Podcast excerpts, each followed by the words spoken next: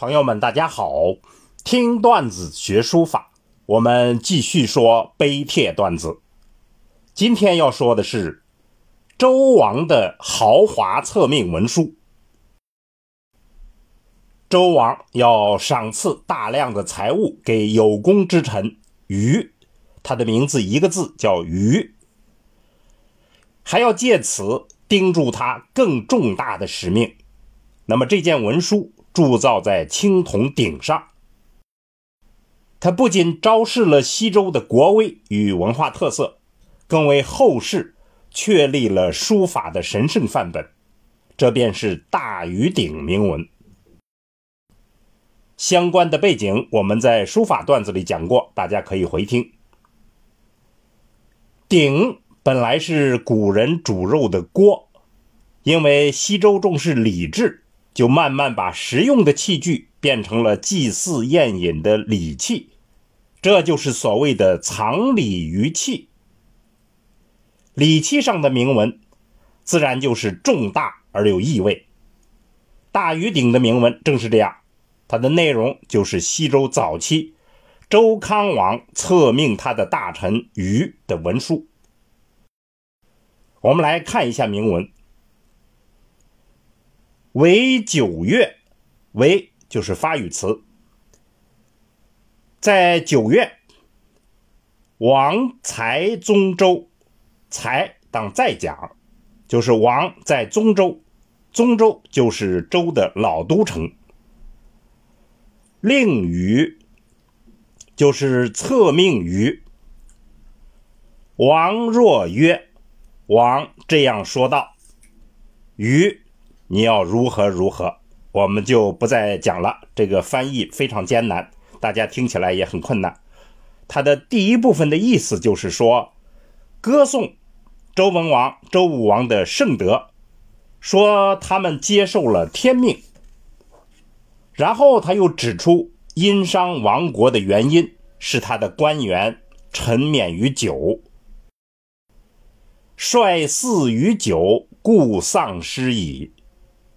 那么，希望于一定要警惕。第二部分是命于帮助周王来掌管军事、统治人民，赏赐他美酒、礼服、车马、奴隶，总共有一千七百二十六个，还叮嘱他要恭敬办政，莫危亡命。最后第三部分就是一句话，说明于做这个鼎。记录此事，并祭祀自己的祖父南宫，时间是康王在位的第二十三年。周文王、周武王创立了基业之后，周成王和周康王就实现了所谓的成康之治，经济繁荣，文化昌盛。周康王发动了对鬼方的战争，获得了胜利。那么，在大禹鼎的同时，还有一个小禹鼎，就记录了这场战争以及赏赐将军禹的事实。这样的背景就决定了大禹鼎整体的风格，那就是雄浑凝重。它的铭文的书法风格也是乘着这样的风格而来的。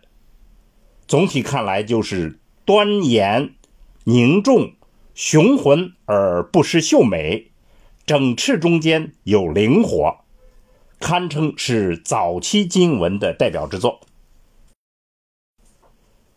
大禹鼎的笔法源于商代的族徽，保留了象形文字的特征，结构比较随意自由，字形的大小、长宽、方圆较多变化。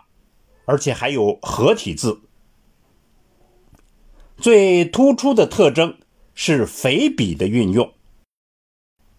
例如“王”字的底座，大家可以看一下，厚实沉稳，有一种豪华的装饰感。更多的当然是宝刀一般的那种波折，很能代表这个时期经文的特色。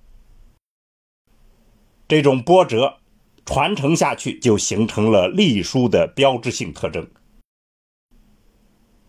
大禹鼎的铭文的肥笔以及整体字形的风格，就能使观者领略到西周强盛期的那种凛然不容侵犯的君子之态，和正襟危坐、踌躇满志的王者气象。